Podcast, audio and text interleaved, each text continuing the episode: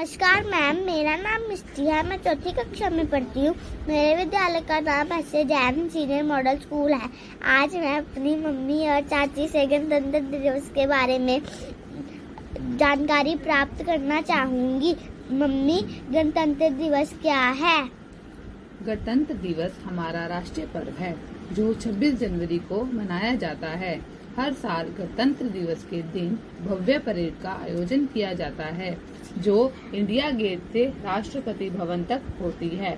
इसमें जल सेना थल सेना और वायु सेना के प्रमुख राष्ट्रपति को सलामी देते हैं। चाची गणतंत्र दिवस 26 जनवरी को क्यों मनाया जाता है? सन 1950 में भारत सरकार अधिनियम को हटाकर भारत का संविधान लागू किया गया था। इसलिए गणतंत्र दिवस 26 जनवरी को मनाया जाता है। धन्यवाद।